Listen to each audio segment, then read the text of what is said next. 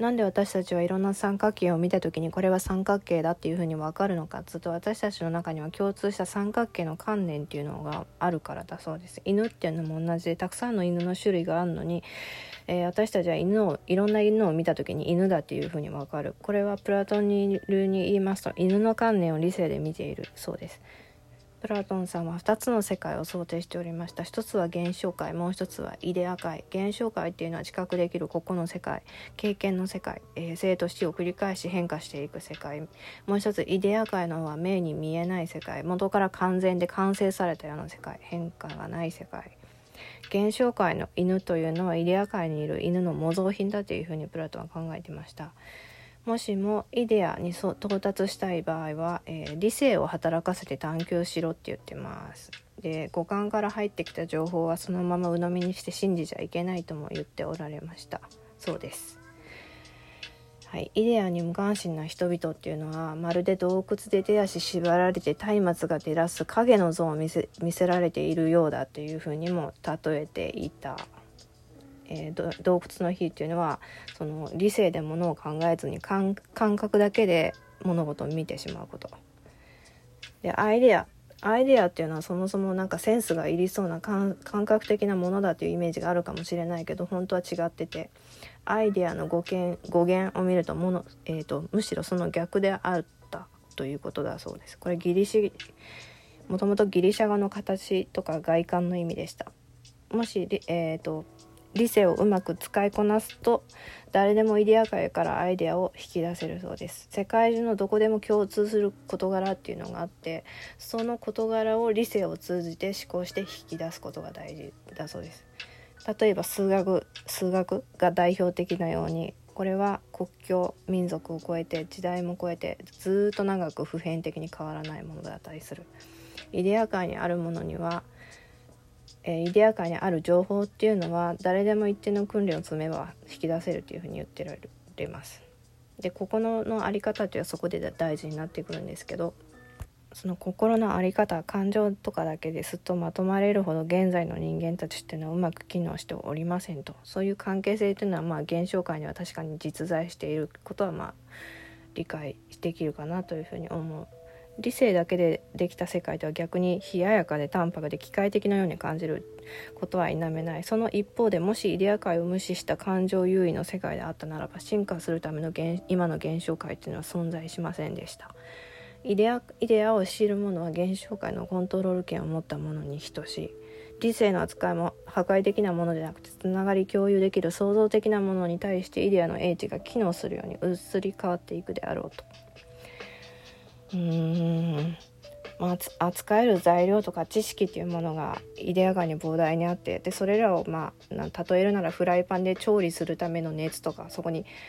情熱を注ぐ注ぐ時に浄土っていうエネルギーがうまく作動するけど材料を入れてないのに熱入れたフライ熱を入れたらフライパンが熱くなるだけで何にも完成しないということなんでしょうか感情に流されてる人は材料を入れずにガスつけてるようなもんで。まあ、燃費が悪いかなっていう感じはする。イデアってアカシックレコードとかいうやつと同じでしょうか。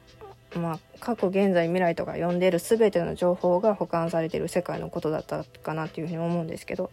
すごいこうとんでもない情報量がそこにあってもしそれを全部頭に一気に入れようとしたらもう完全に肉体は燃え尽きてしまう。燃え尽きてしまうほどのとてつもないエネルギーがあるところ。世の中には省エネでイデア界から膨大な情報のみそにダウンロードできる方がいる。でそういう方を見る時にはまあ大変大変でもないな、まあ、ちょっと冷たい感じの人間だなって感じることはあるかもしれない。ただ現象界で皆さんに使用されている機械との決定的な違い。それは機械は過去の統計でした物事を処理できないけど人間の場合っていうのは来たる未来の情報をダウンロードすることができるところです。そういう意味ではややえっと、やたら過去に戻りたがる人々というのは本当はそっちの方がより機械的な人間なのかもしれません。過去の情報を処理するのが機械的機械の圧倒的な能力であってその速さは今や覆されてしまっています。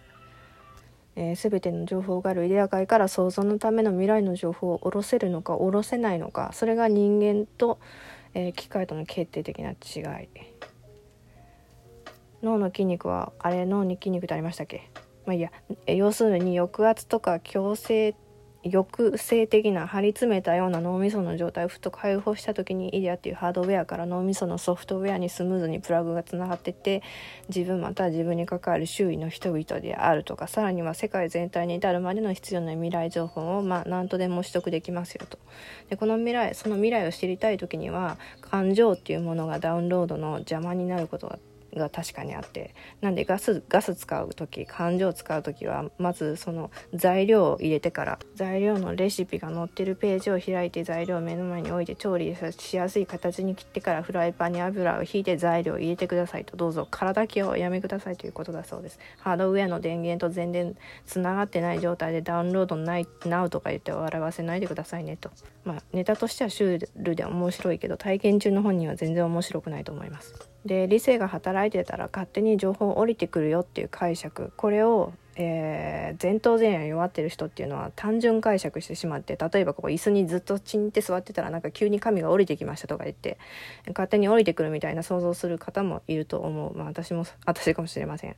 で理性が適切に働いている場合っていうのは知りたい情報を取得するのに今この時何が必要なのかっていうのをプロセス全ての工程を含めて知る必要がある情報を順繰り蓄えていて最終的に、えー、最初に知りたかったことを全部知ることができるっていう意味であって最初からいきなりゴールを知ることができるわけじゃないよっていうこと。でこれは脳みそがちゃんと働いてる人はもう息するように当たり前に分かってることなんですけどだからあ分かってることって教えることができなかったりするので教えてもくれないことだだと思うんですけど脳みそが弱ってる人っていうのは当たり前じゃなくて脳みそが弱ってる人トラウマの記憶とか慢性疲労の蓄積とかでなんかどっか欠損しちゃってる人っていうのはもう疲れすぎてるのでファイナルアンサーだけも知りたい脳みそになっちゃっておる。すげえ短気な人とか切れやすい人はそういう感じなんじゃないかなと思います。でそれをまあ分からない人は分からないで全然いいんですけどどちらかというと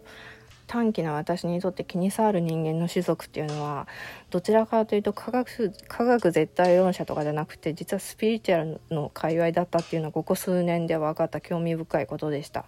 なんだろうなこう私全て知ってます僕全て分かってますみたいなあり方がちょっと私にはダメみたいです。まあもし本当に全部知ってたらもう肉体等に燃え尽きとるはずなんで時々悲しくなっちゃうんですけどバカな私が他人のことをバカだなって思ってしまうっていうこと自体がものすごく心より滑稽なご様子になるんですけど、まあ、類は友を呼ぶっていう、まあ、あれ本当なんだなっていうふうにありありとひしひしと感じておる次第でございます。はい、安定のシリー滅裂でした。おやすみなさい。